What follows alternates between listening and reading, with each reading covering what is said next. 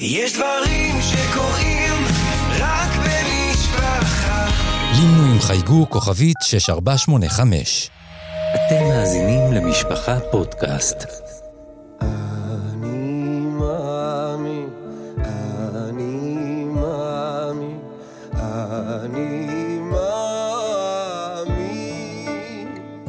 אז שלום וברוכים הבאים לעוד פרק בסדרת הפודקאסטים קורת רוח.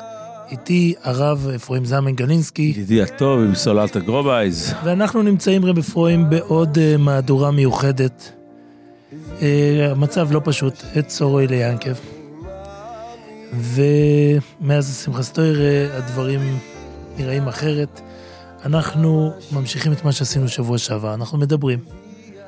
מה שעושים יהודים כשקשה להם, זה יעקב אבינו אמר, זה הריג'ינר וכולם יודעים, אוספו. באחרית הימים יהיו, יבואו ימים לא פשוטים.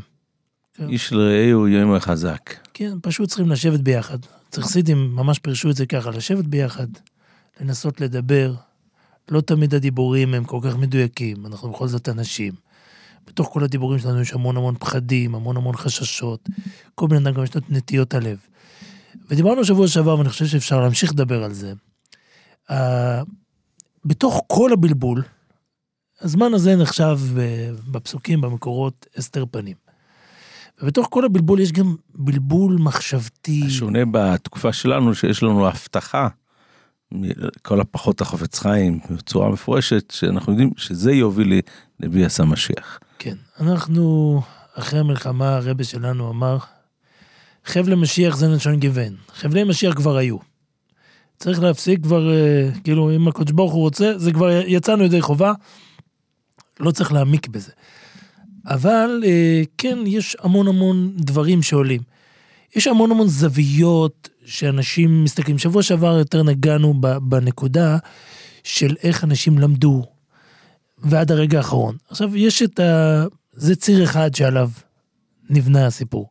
יש ציר נוסף שגם אותו ניסינו לגעת, ו- ואי אפשר לפתור אותו, זה צריך לדעת. אנשים מנסים לקבל שיעור מדויק.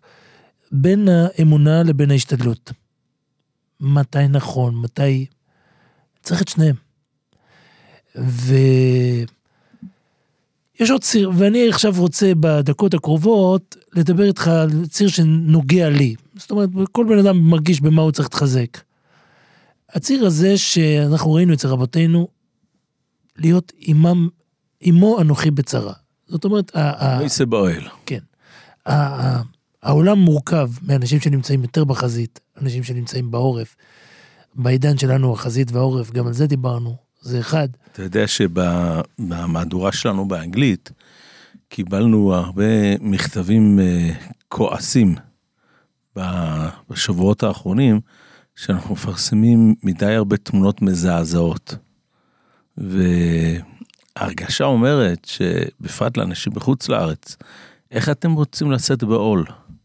אנחנו משתדלים, משתדלים לא באמת אה, להביא תמונות של אה, דברים חריגים, אבל דברים שקצת מדקדקים את הנשמה היהודית. איך אנשים יכולים לשאת בעול אם הם לא מסוגלים לראות אה, קושי כן. של יהודי אחר? זה, זה, זאת שאלה שאני שואל את עצמי תמיד. אתה יודע, אנשים אומרים לך לכתוב בעיתון. אז תכתוב כל הזמן על מלחמה, אנחנו רוצים עוד דברים, יש לנו... ואני, לרגעים אני חושב שהם צודקים, גם מבשרי איך זה. זה ודאי שאדם כלפי עצמו, ודאי חייב למצוא לעצמו זמנים, אחרת, אחרת הוא כן. משתגע. אבל אה, יכול להיות שמותר לנו אה, קצת, אתה יודע, להתגרד, להרגיש, קצת, קצת, קצת.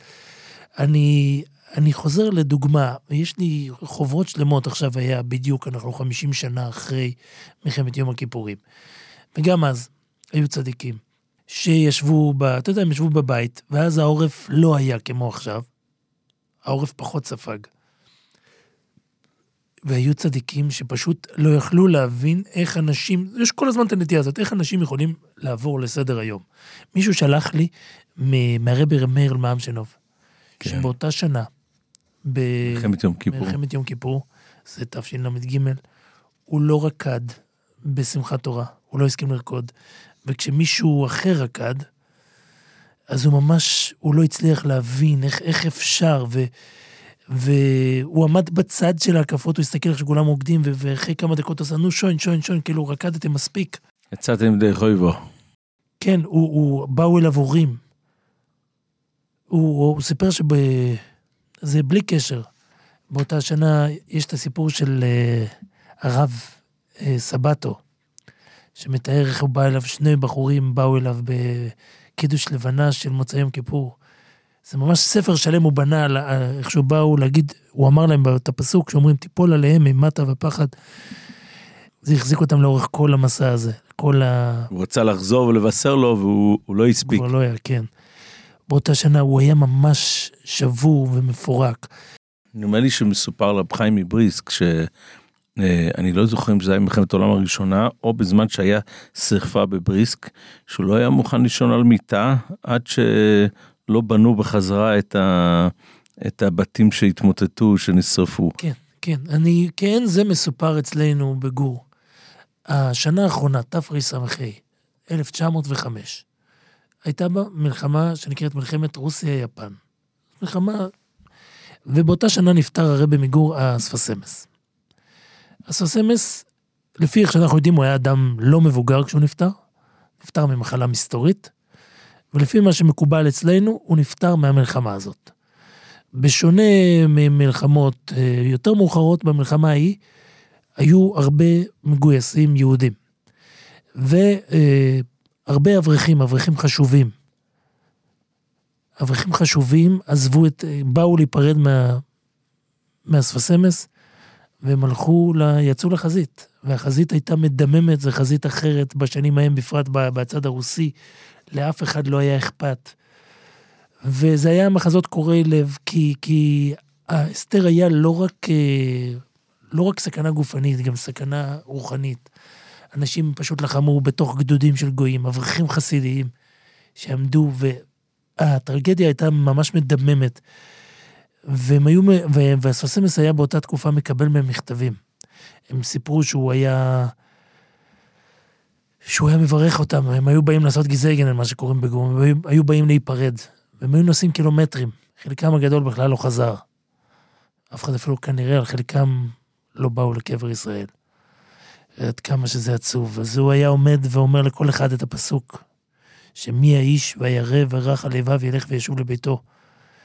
כל אדם שהוא ירא שמיים, בעזרת השם יזכה לחזור, אבל היו כאלה שלא חזרו. ובאותה תקופה, מספרים בגור, כל אותה תקופה, הוא היה ישן בלילה על הרצפה, כשרק החלטל שלו מתחתיו. הוא היה קם בבוקר והחלטל היה ספוג בדמעות. זאת אומרת, אה, זה, זה הדבר הכי... סתם עוד סיפור שבגור מספרים את זה עד היום מאוד בהירואיות, זה המכתבים שהוא היה מקבל מהחזית. ואז אברך אחד כותב לו שבסוכות היה קרב גדול, היה הפגזות, והם רצו ויצאו באמצע מהחפרות, הם הצליחו לסדר איזה סכך מהיער, ועשו שלוש דפנות בתוך החפירות, ואכלו כזייס, הם מספרים לרבה.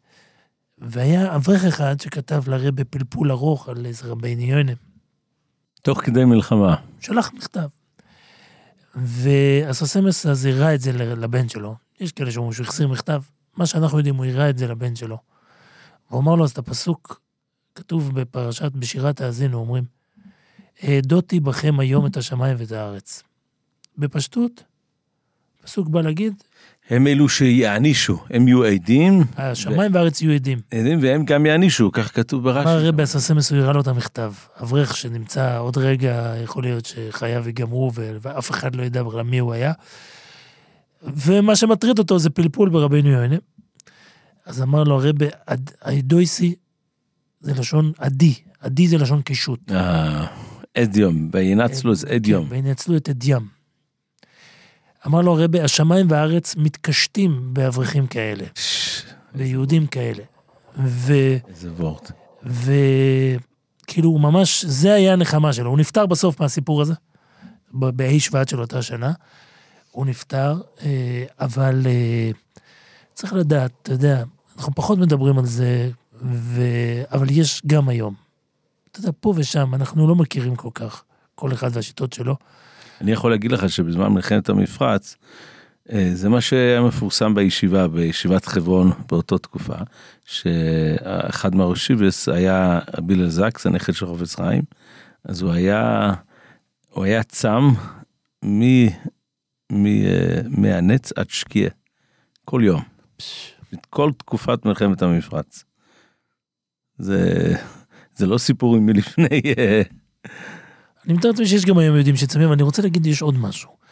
יש גם היום, אתה רואה פה ושם עכשיו נהרג איזה חייל, וראיתי את הקבלות שהוא קיבל על עצמו בערב, בערב ראש השונה, הוא כתב לעצמו בתוך המחזור. יש גם היום חיילים, ויש גם היום מחזות של דויסי, של אנשים שברגעים הכי קשים נמצאים עם ה... מה שהם זוכרים ומה שזה, זה ממש כאילו כל אחד והשיטות שלו, אבל יש גם היום מחזות מאוד מאוד גבוהים בתוך הזה. ואני חוזר לרמר למשנובר, עוד סיפור אחד ששלח לי יהודי, שהוא שמע אותנו שבוע שעבר וזה היה חשוב לו, וכמו שקורה עם יהודים טובים, הוא גם מאוד מאוד ביקש שאני לא אזכיר את שמו. אז הוא שלח לי סיפור מרמר למשנובר, שהיה בתקופת מבצע קדש, כן, זה מלחמת סיני.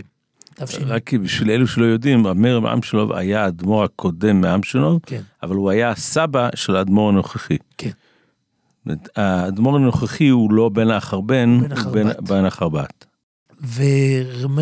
אה, צריך, אם כבר מדברים על אמשינוב, אמשינוב מגיע ממקום, מהשורש שלה זה וורקה. רבי ציקל וורקה. ואחד העניינים שיש באמשינוב, אז כמו היום, אני מעריך שבפודקאסט פרנצ'ס בטח מדברים על הנושא הזה, זה אהבת ישראל. מאוד מאוד בולט, אהבה לכל יהודי. זה היה התחום הבולט של וורקה. רואים את זה אצל האדמו"ר הנוכחי ודאי. כן, כן, אבל זה מתחיל עוד, למעשה, וורקה וקוצק יוצאים מאותו בית מדרש, מפשיסחה. וכל אחד לקח את זה קצת אחרת.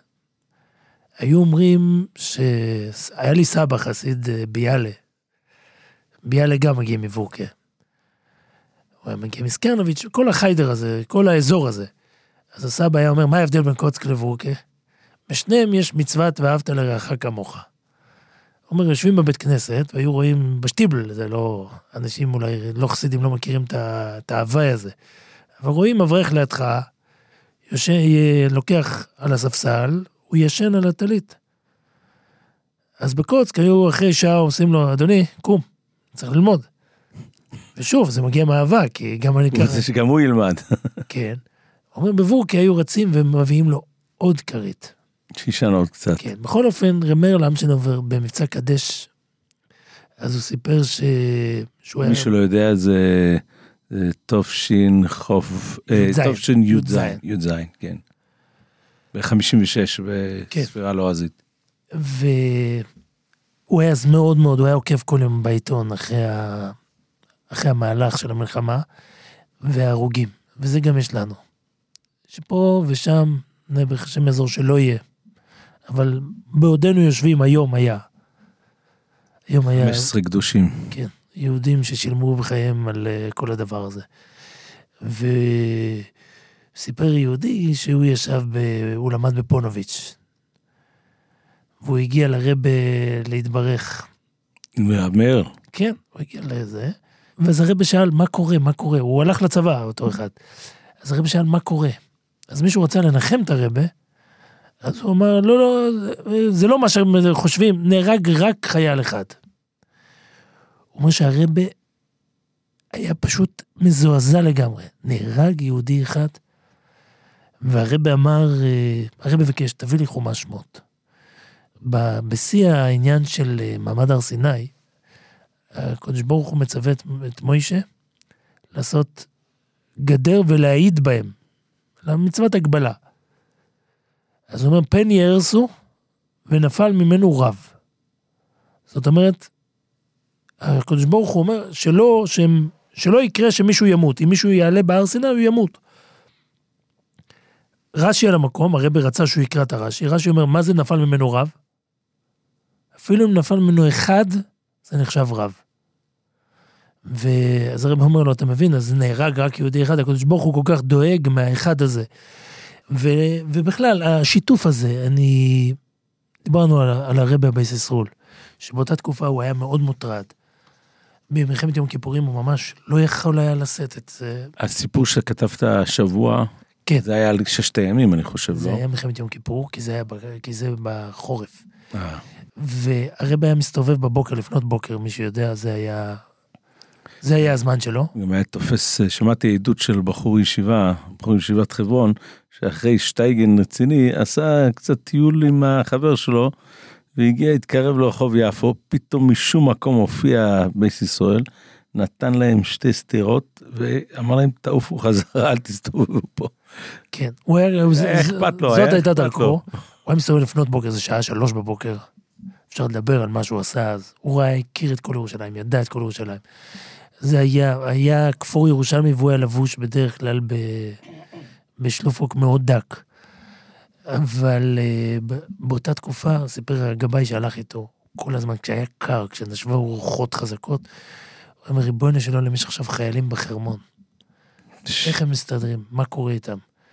זה אה, רמה מסוימת של נויסה בויל. עכשיו, על זה אנחנו בכלל לא חושבים אגב, כאילו אנחנו, יותר קל לנו להת, אה, להתחבר ולשאת בעול על הפצועים, על המשפחות ההרוגים, אבל זה שקר לחייל זה לא היה עולה על דעתנו. אני סיפרתי, סיפרתי, אתה ראית, כתבתי את זה, ואני ממש, כאילו, זה היה רגע מצמרר.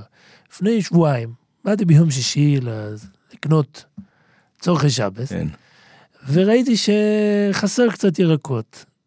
לא, אתה יודע, לא משהו שחיי נפש תלויים בו, עוד יכולתי לשרוד את אותה שבת. זה היה ממש בשבוע הראשון של הסיפור, זאת אומרת שבת אחרי השבת הראשונה, שבס ברישיס. ומישהו אומר לי, תשמע, יש אושר רד, יותר רחוק להם יש הכל. אני כמובן עולה על האוטו ונוסע. ואני בדרך עובר, ואני רואה פתאום בכביש, מעל בית העלמין, כולו מלא. ואני עוצר, ואני רואה שלמטה קוברים שני בחורים שנהרגו, שני חיילים. אתה יודע, זה רגע שאתה פתאום אומר, תראה מה אני מוטרד ומה, ומה קורה עכשיו ליהודים. ו- והסיפור עכשיו, יש עכשיו שבויים, יש, אתה יודע, אני לפעמים חושב אולי כ- כאקט חינוכי, משהו שהילדים, משהו, אתה יודע, אז לא אוכלים בבית. את כל סוגי הגלידות, אתה יודע, לא, לא צריך להיכנס לדיכאון, אבל איזשהו ערבות, אנחנו ערבים זה לזה. אנחנו... יש הלכה שהרבה אנשים לא מקפידים עליה, שעושים שמחה, זכר לחורבן, אנחנו מורידים מנה. עכשיו, זכר לחורבן בבתים כולם מקפידים, אבל העניין הזה של להוריד מנה כן. מהסעודה, משום מה אנשים לא מקפידים על זה. אבל אה, זה הרעיון שאתה מביע כאן, שאפילו ב- באוכל, בפעולה היומיומית של האכילה, אה, לתת לזה הדגש. אז אני ראיתי שאם אני חוזר בחזרה למלחמת יום כיפור, באותו חול המועד סוכות, הרב הרב היה מאוד מוטרד. שוב, ארבעה ימים קודם, באמצע יום כיפור, פרצו משהו די שמזכיר בכל הקונספט, מאוד מאוד מזכיר. עם הפשלה של המודיעין. כן, ו- ממש. כאילו, ממש חזרה. זה לא יאומן, זה כמעט אותו תאריך. זה יהיה... רב דוד כהן הזכיר את זה בשיחה שהוא מסר עכשיו אה, אחרי המלחמה, שהוא אומר, זה 50 שנה, ו-50 שנה זה, זה תקופה. זאת אומרת, היה, היה פה עוד פעם את הזעזוע הזה של השאננות והכריכי ויוצמיודי, כאילו זה חזר על עצמו עוד פעם, המוסר השכל הזה, חזר על עצמו עוד פעם. עוד רגע נדבר רגע על הכוי חיבוי יודי הזה, כי אני חושב שאנחנו קצת אה, לא מדייקים כשאנחנו אומרים את זה אז עוד רגע, אבל באותו, באותו חול המועד יש עוד טיעון, כי שוב, אנחנו עכשיו מדברים כדבר איש רעהו, יש את העניין הזה שחלק גדול מהלוחמים הם לאו בהכרח שיבי ברוכים. ו... קודם כל, שאתה, מי שנחשף לתיעודים, אני ראיתי תיעודים של אה, הראשון לציון הרב עמאר, שמגיע לבקר, והוא אומר, בואו נגיד איתכם תהילים ביחד. ואתה רואה, אתה רואה עשרות חיילים, כן. אומרים איתו את הנוסח, גם את הנוסח, את המנגינה, זאת אומרת, זה בתים מסורתיים האנשים זה, האלו. זה, זה הרבה יותר ממסורתי. זה לא אנחנו ממש זה לא רואים, מה- אני חושב שהצבא של היום הוא ממש, יש שם, יש שם ממש, מי שפחד מהדתה בצה"ל כבר לא צריך לפחד. זה כבר, זה כבר קרה. אבל אה, בכל זאת, יש כל מיני דברים. יש, יש פה כמה עניינים. באחד ראיתי הרב פייבלזון נגע, שהם, הצד השני, יימח שמם, הם באים בשם השם, הם כל הזמן צועקים שם שמיים.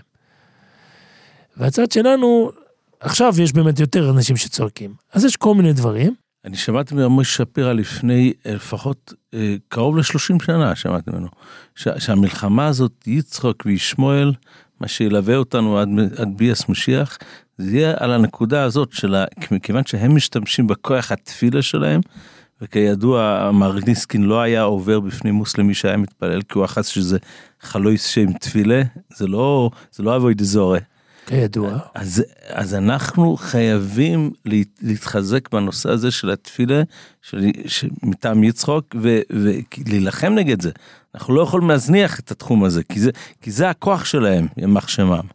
הרב פייבלזון הביא בשם הלשם, שאומרים ב- בראש השנה, אומרים, אה, "ויה- וידע כל פעול כי אתה פעלתו, ויבין כל יצור כי אתה יצרתו, ויאמר כל אשר אה, נשמה הש- באפו. השם אלוקי ישראל מלך.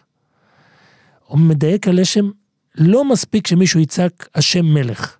אלוהי כישראל. צריך שתצעק השם אלוקי ישראל, ולכן אין אפשרות, מי שצועק אללהו אכבר, אה, שזה אלוקים הוא גדול, לא, עדיין לא עושה את מה שהוא צריך לעשות. זה השם אלוקי ישראל, ומי שבא להילחם בבניו הוא בעצם מתריס, זה לא משנה מה הוא צועק.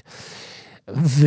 זה מאוד מזכיר את, ה, את הרמב"ם על, אה, על חסיד יום הזוילום, שהוא על, על, האילו, על הבן נויח ש, שמקיים מצווס, שזה לא מספיק שהוא מקיים מצווס בגלל שהוא מאמין שיש בויר לא אילום, אלא הוא חייב להאמין שהבויר לא אילום נתן תויר למוישה רבנו.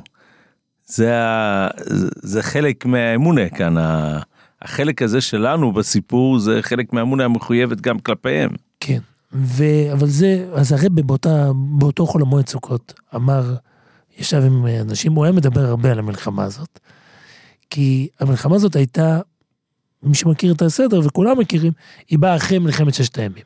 זאת אומרת, מלחמת ששת הימים הייתה איזו הצלחה היסטרית, שהוביל לשאננות. שהובילה לשאננות, כאילו, הרבי אמר פעם, באחד השבתות, אז הוא אמר, יש, רואים בפסוקים, רואים שני על איזה רבי אתה מתכוון? רבי בישרול. בית ישראל, כן. הוא היה אז הרבה באותן שנים, הוא נפטר חמש שנים אחרי מלחמת יום כיפור. טוב, של"ז, כן. נכון? כן. ש- אה, ארבע שנים. בכל אופן, אז מה, מה שהוא אמר, הוא אמר באחת השנים אה, דבר יפה, בפר... אני חושב שזה היה בפרשת כי תצא. אז הוא אמר, רואים, יש שני פסוקים, יש כי תצא למלחמה על אויביך, ונתנם השם אלוקיך בידיך ושבית שביו, וזה כבר מתחיל, זה ככה מתחיל פרשת כי תצא. יש, אה, אחרי זה כתוב, בפרשת החצוצרות, כתוב, כי תבוא מלחמה בארצכם, על הצער הצורר אתכם. אה, ותקעתם והריאותם ותקעתם בחצוצרות ו- ונושעתם. זה הפסוקים של מלחמת מצווה. עכשיו שים לב להבדל. בהתחלה זה פשוט, אתם יוצאים למלחמה ומנצחים והכל טוב. בשני זה כבר צרות וזה, ואז תתקעו בחצוצרות והריאותם ונושעתם מאויביכם. אמר הרב, רואים דבר מעניין. אצל, הוא אמר, אצל, ה, אצל המדינה, הוא ככה הוא, הוא אמר, הוא אמר איזה מילה ביידיש, הגדיר אותם באיזושהי דרך. אמר, רואים אצלם שכשהם יצאו ראשונים, במלחמת ששת הימים הם תקפו, זה כי תצא למלחמה, אז, אז הכל בסדר, אז הם, אז הם מנצחים ושובים. אם אתה מחכה עד שהמלחמה תבוא אל תוך הבית שלך וזה כבר ייכנס, אז צריך אבל גדולים. נקודת פתיחה, אה, כמובן שהרבי לקח את זה, לא סתם זה, הרבי לקח את זה לעבודת השם. כשיהודי נערך על מלחמת היצר, כן? כשיהודי נערך ויוצא מראש ותוקף, ולא זה, אז, אז הכל טוב, אז השם נוזר לו, וכשיהודי מחכה עד שהיצר כבר משתלט עליו ונותן עבודה, הוא הרבה יותר מסובך. אז צריך תפילות גדולות ותרועות גדולות ובלאגן גדול. אבל רציתי לה- לה- להסכים משהו שקרה השבוע, שמאוד חידד אצלי איזשהו נקודה. אני לא יודע אם אתה נחשפת לזה, אבל אה, הם פרסמו השבוע את התפילות של האימא של השבויה שהצליחו לשחרר, כן. ואת של הסבתא. ויש לנו איזשהו מתח מסוים בכל הנושא של תפילה. מצד אחד הטור מעריך מאוד שכל מילה מדויקת בתפילה, זה הכל לפי מספרים וגימטריאס והכל הכל חשבונות. זאת אומרת, נוסח התפילה, נוסח התפילה היא בנויה על, על, אה, על נוסחאות בעצם, ש, שאסור לנו לגעת בזה. אנחנו רואים, אה, הוכחה שכולם שמים לב אליה, במקומות מסוימים, ב- עשרת ימי תשובה, אז אנחנו אומרים אה, לעילה ולהילה מכל ברכתה ושירתה. מיד אחרי זה מורידים מילה. כיוון שהוספנו מילה, צריכים להוריד מילה. אה, זאת אומרת, אנחנו, הכל מחושבן. אין פה מילה מיותרת. כן. יש גם, יש גם אה, מהקדמונים ממש, אבו דראם ועוד כאלו, שבאמת חיפשו מקור לכל מילה שכתובה בתפילה, שחייב להיות איזה מקור בתנ"ך ובנביאים, ש, שהכל מגיע ממקור קדוש. מצד שני, המסיר סישורים אומר ש, שתפילה צריך להיות כדבר איש של רעהו. אז אנחנו צריכים בעצם לנסות לשלב את שתי הדברים. נכון, אנחנו מתפללים את הנוסח שחז"ל קבעו לנו, אבל מצד שני זה צריך להיות כדבר איש של רעהו. וכשאתה שומע את, האימא ואת הסבתא מתפללת, אנחנו איבדנו קצת את ה...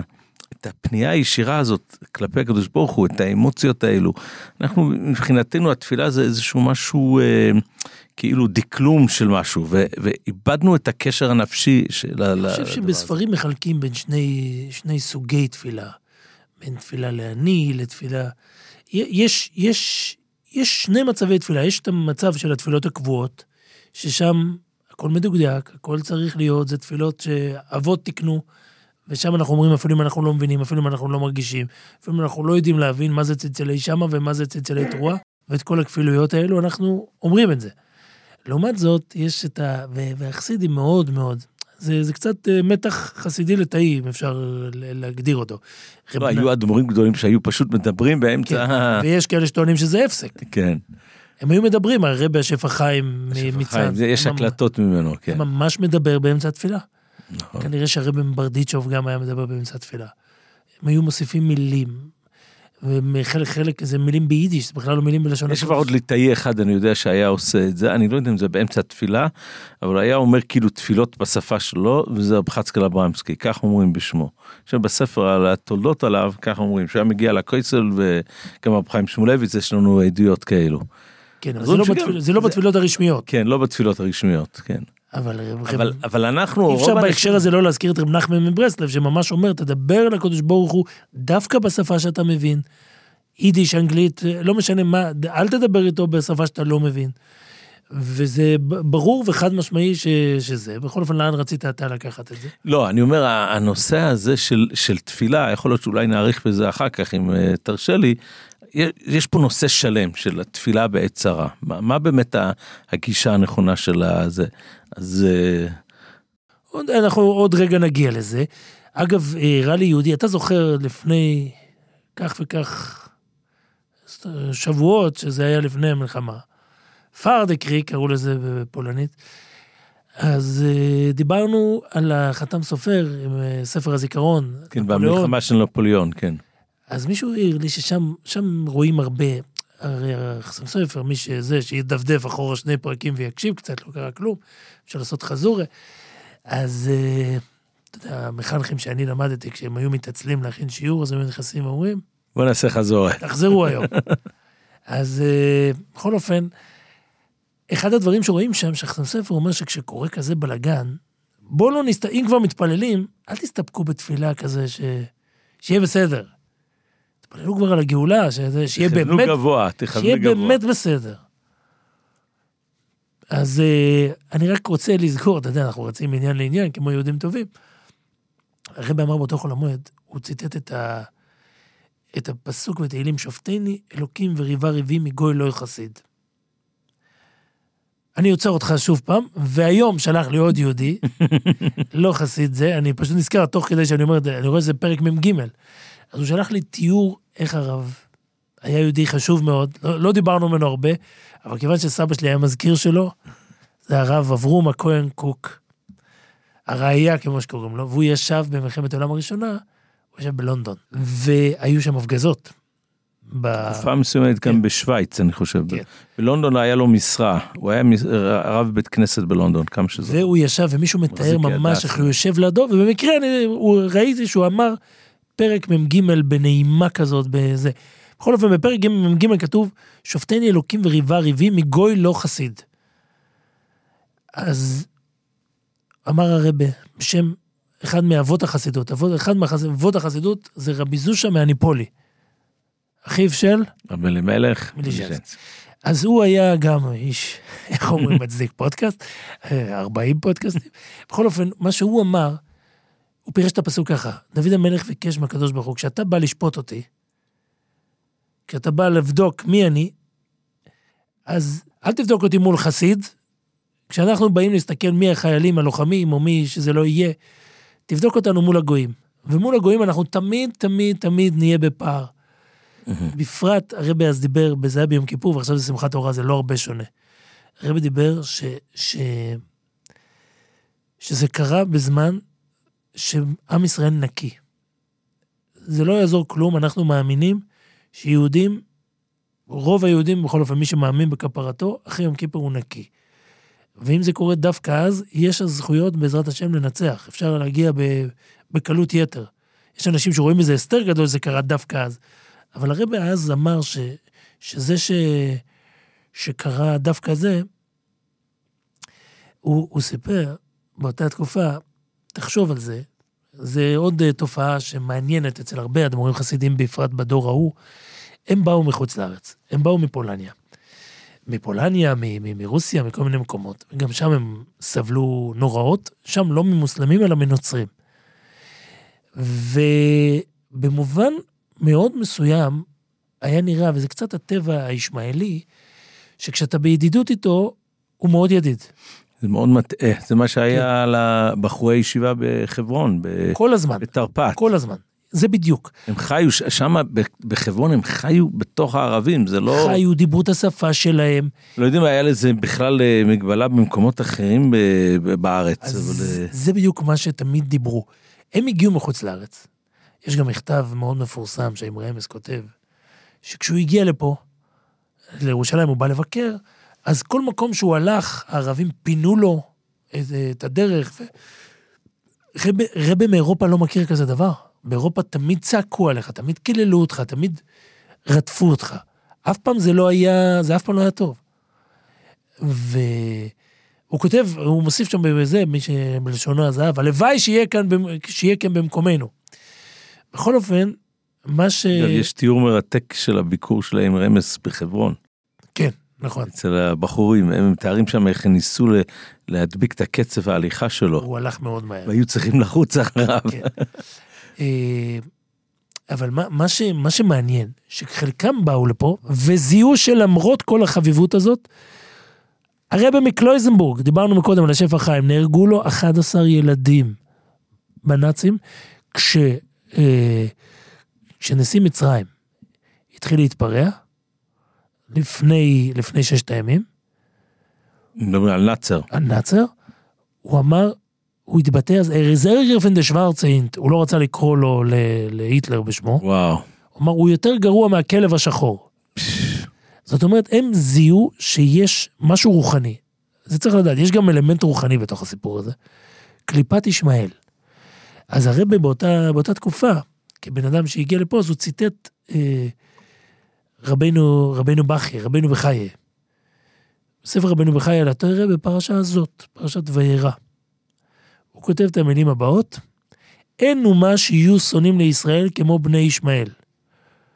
לא עוד, אלא כששילח אברהם אבינו את הגר, נתן בידה לחם וחמת מים. שכן ראוי להתנהג עם השונא, כמו שנאמר, אם רעב, רעב שונאיך אכילהו לחם, ואם צמא ישקהו מים.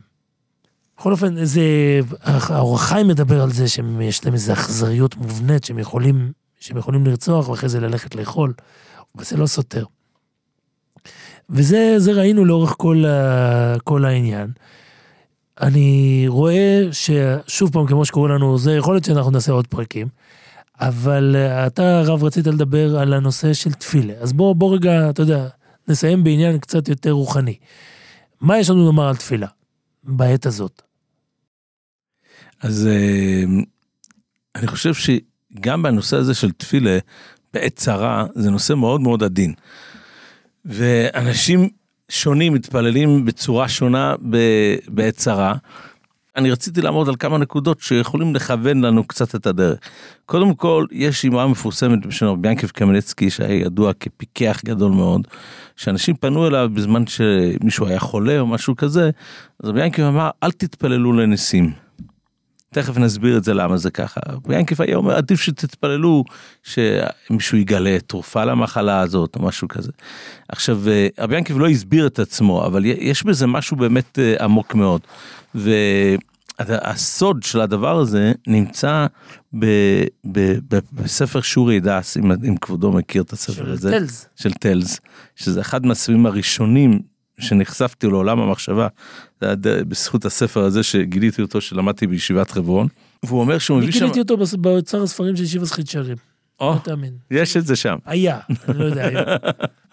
אז uh, יש שם דבר נפלא מאוד. הוא מביא גמור בשבס, אני לא אכנס לכל הפירוט מטעמים מובנים של הגמרא שם, אבל היה שם, uh, הגמרא מספרת על יהודי שלא יכל להאכיל את הילדים שלו, בדרך נס, הקדוש ברוך הוא עזר לו שהוא יוכל להאכיל את הילדים שלו, וזה היה נס שהיה כרוך בשינוי סדרי הטבע. כן. אז יש שם מחלוקס בין המורואים, האם הוא, הוא האם האדם הזה בעצם, וואו, כמה, כמה משובח הבן אדם הזה שנעשה לו כזה נס גדול, או כמה נוראי הבן אדם הזה שהיה צריך להטריח את כל ה... כן, אז, אז המעריל מסביר את הנקודה הזאת, ש, שבעצם כשהקדוש ברוך הוא ברא בריאה, אז אנחנו צריכים להאמין שהבריאה הזאת היא מושלמת בכל שלמות ש, ש, ש, ש, שלא תהיה. זאת אומרת, אין, אין מצב לבוא ולהגיד שהבריאה הזאת חסרה. וברגע ש, שיש נס, אז בעצם אתה מגלה שהבריאה היא לא, לא מושלמת. אה, אז מה תעשה עם כל הניסים שכתובים בתורה? אז לכן המעריל מעריך, מביא חז"לים, שכל הניסים האלו, זה כתוב, ב, כבר כתוב בגמרא, שקדוש ברוך הוא כבר הכין את זה בששס בריישיס, כדי שזה יהיה באמת חלק מהבריאה. זאת אומרת, אותו נס שקרה אחר כך, בעצם היה חלק, חלק מהבריאה. אבל, אבל בעצם הנקודה היא ש, שאנחנו אמורים להתפלל שהקדוש ברוך הוא יעזור לנו מהבריאה המושלמת הזאת. תראה, אפשר, אפשר לקחת את זה עוד אחורה, כי בעצם כל הראשונים שואלים, מה זאת אומרת כשהקדוש ברוך הוא רוצה לעשות דבר אחד, ואז אנחנו באים ומבקשים ממנו שיעשה אחרת. בעצם כל התפילה מעיקרה, מה עניינה? ואנחנו נמצאים בפרשות האלו, כשאנחנו רואים ש... שלא. הקדוש ברוך הוא לפעמים עושה דבר שהוא לא רוצה שיעשה, כי הוא רוצה שיתפללו עליו. זה חלק מהתוכנית. כן, התוכנית היא שאני קצת אעכב את זה, אנחנו נשמע, אנחנו נשמע אותך צורח, וכאילו, המדרש ממש אומר, מפני מה אמותיהם של ישראל הקרות, כדי שהקדוש ברוך הוא מתהווה לתפילתן של צדיקים. אז השמיעה לתפילה היא לא, היא לא רוצה- חריגה. אתה רוצה וורט חסידי? יהיה. אתה רוצה וורט חסידי? בשמחה. התפארת שלו אמר זה, וזה וורט, אני חושב שהוא כותב את זה בדרך צחות.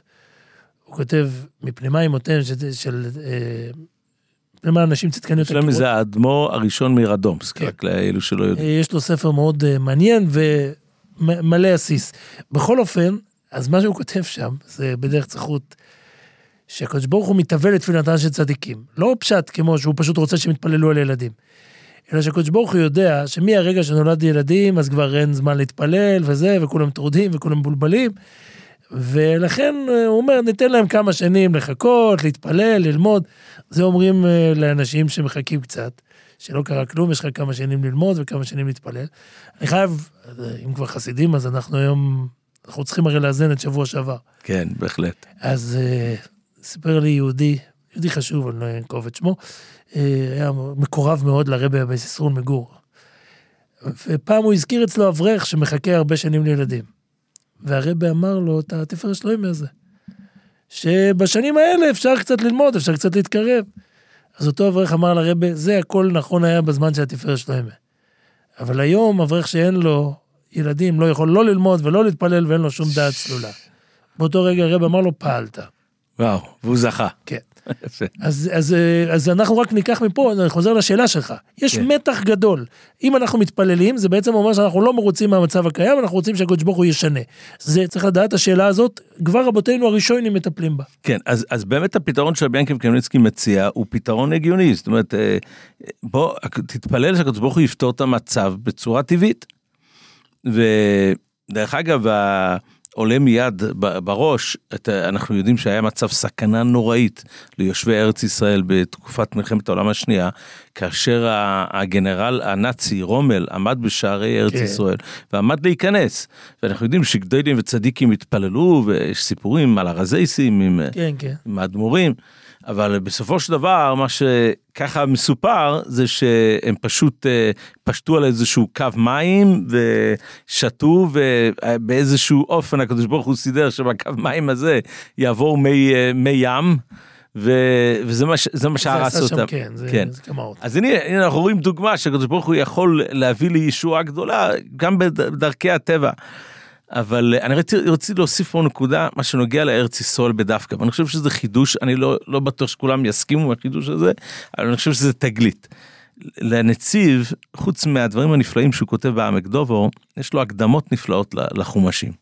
ולהקדומת שלו לחומש במדבור עומד על הנקודה נקודה מאוד מאוד מעניינת ש, שאתה רואה שבמהלך של עם ישראל במדבור יש איזשהו שינוי שחל מהניסים של יציאת מצרים ולאט לאט כאשר מתקרבים לארץ המלחמות נהיות יותר טבעיות כביכול. אז, אה, אז הנציב אה, עומד על זה מה, מה, זה, מה זה השוני הזה. זאת אומרת, ככל שמתקרבים לארץ ישראל ועוזבים את המדבר, יש פחות ניסים ויותר... אה, יותר מלחמה צריך להתכונן למלחמה. הנה, שולחים גם מרגלים באיזשהו שלב. כן. אז, אז הנציב אומר זה לא סתם. יש הקדוש ברוך הוא כל דבר שהוא עושה כל שינוי שהוא מביא על עם ישראל זה הכל בשלבים כדי להכין אותם לקראת הבאות. ו... והוא מגדיר את זה אני אקריא את המילים של הנציב זה מילים מאוד מאוד מרוממות ויפות. קצת צריך להסביר אותם טיפה אני לא אאריך אני מבטיח לך ביסול אלתר. צריך בכלל לדבר על הכתיבה הלטאית. לאחרונה יש לי עניין עם זה. כן. אז, אה, אז, אז הוא מסביר את ההבדל בין ההנהגה במדבר לבין ההנהגה ב- בארץ ישראל. אז אה, שבמדבר היו מתנהגים במידת תפארת, שהלך לימין משה. הכוונה לאיזשהו הנהגה של ניסים, שהוא לגמרי, אומר, למעלה, מעל, למעלה מהליכות הטבע. ובארץ ישראל, פה תקשיב טוב להגדרה, ובארץ ישראל הלכו בדרך הטבע בסתרי השגחת מלכות שמיים ברוך הוא. זאת אומרת, יש לכתחילה, ככה אומר הנציב, לכתחילה ההנוגה בארץ ישראל צריכה להיות הנהגה טבעית והשגוחת השם. ממילא, גם מבחינת התפילות שלנו, זה, על זה אנחנו אמורים להתפלל, אנחנו לא אמורים להתפלל על, על ניסים מחוץ לגדרי הטבע, על, שיתקיים בנו ההנהגה שאמורה להיות בארץ של הנה השם אלוקיך בו מראש ראשון עד אחי ראשון. הדברים יהיו טבעיים. שהטבע יהיה מלווה בהשגחת שמיים בתוך הטבע. אגב, אני זכור, עומד לי בראש, לא, לא הכנתי את זה, אבל עומד לי בראש שהשבט מוסר ועוד מאוד מהתקופה ההיא, מקדמונים, מדברים בהקשרים מסוימים לא להפציר יותר מדי בתפילה, כי זה יכול להוביל... אה, אני לא יודע, זה יכול להיות שזה על אדם פרטי, אני לא כן, יודע אם כן, זה... לא, כן, מדבר על כן. בן אדם פרטי, הוא מספר על בן אדם ש... על כלל ש- ישראל או... שהפציר- על כלל ישראל אני מעריך שאין אף פעם, אנחנו בסוף בסוף מפצירים שיבוא הגאולה, אנחנו מפצירים על הכי הרבה, הכי רחוק, הכי... אומרים את זה אפילו על גול בישראל, הרי למה מתפללים על גול בישראל שהוא בן 94 ושלפי כל הסימנים אה, אין, אין תקווה, אז על זה אומרים את הנקודה הזאת, שבגלל שזה צורך הכלל, מותר להתפלל גם אה, מעבר ל... רבים צריכים לא יהיה. כן. השארת אותנו עם הרבה עניין של על מה להתפלל. אני חושב שבסוף בסוף אה, בדברים האלה, אם, אם אני כבר מצטט את הרב קוק, אז הם אומרים שאצל הר- הרב קוק אמר שיש בכל מיני נושאים בחושי משפוט, בדיני ממונות, בן אדם יכול להגיד, קים לי. זאת אומרת, אני, ברור לי שזאת השיטה. לכן הפסיקה משפט כל כך מסובכת. כן, כי בן כי אדם, אתה חייב לשנות, אני פעם ראיתי פסק של בוירר חשוב, שהוא מביא איזה שבע טענות למה ראובן צודק על שמעון, אבל כולם נדחו בגלל ששמעון יכול להגיד קימלי כמו שיטה אחת. קימלי זה, מי שלא מכיר את השפה, קימלי זה אומר, אם יש שתי שיטות, אז הבן אדם, הבן לומר- אדם שמחזיק בכסף יכול להגיד, תשמע, אתה צודק ש... שאתה חושב שההלכה היא כמו השיטה הזאת, אבל מספיק שיש שיטה אחת, אז אני אומר, תשמע, אני סבור, מה שכן ראיתי יש מגבלה לכלל הזה שזה חייב להיות שיטה שמוזכרת בשולחן אורך בנויסי קיילים. טוב שאמרת את זה, אה, כי הוא אומר שבאמונות ודעות, כשבן אדם אה, מרגיש, אז אם הוא רואה שיש איזו שיטה שמוזכרת, וזה יושב לו יותר נכון על הלב, אז הוא יכול להגיד קימלי. אני אומר, אם יש יהודי שאף אחד לא יעצור את התפילות שלו בשום אה, נושא בגלל מה שהוא שמע, גם אנחנו, אני חושב שלא נעצור, כי יש עוד כל כך הרבה סיפורים מגדולי ישראל, מה שעומד לי על השולחן ומה שעומד לך. ו... אז בוא נתפלל.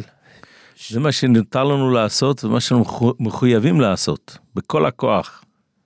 נתפלל שבדרך הטבע, שמחוץ לדרך הטבע, שהקדוש ברוך הוא כבר ידאג לפי כל השיטות. על גאולה ודאי מותר להתפלל, כן. זה, זה ברור.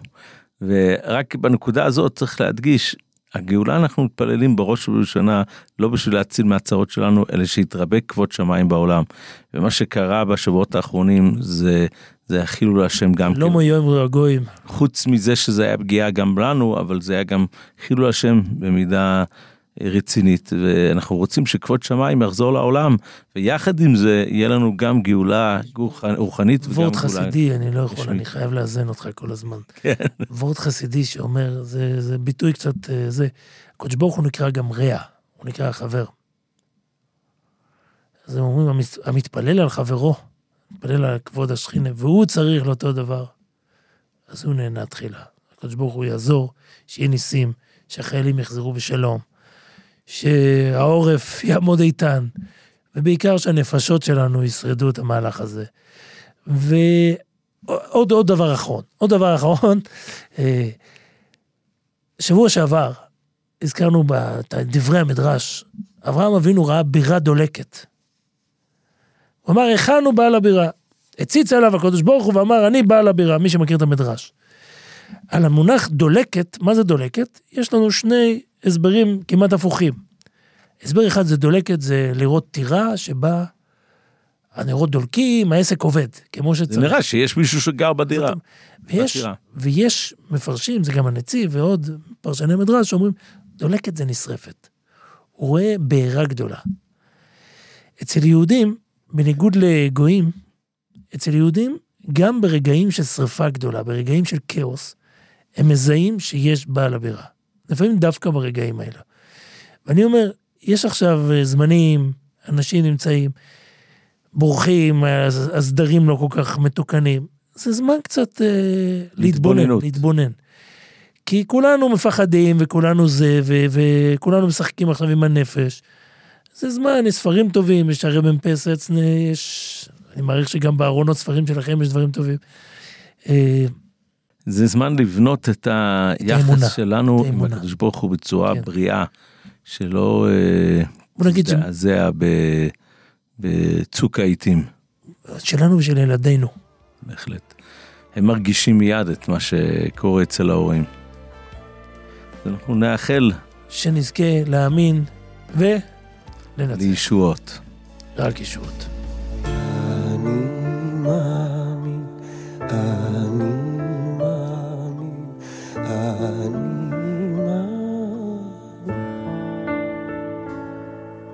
ובאמונה שלמה,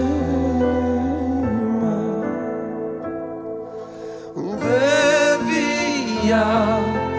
המשיח, בביאת המשיח אני מאמין. שיתממע, בביאת המשיח המשיח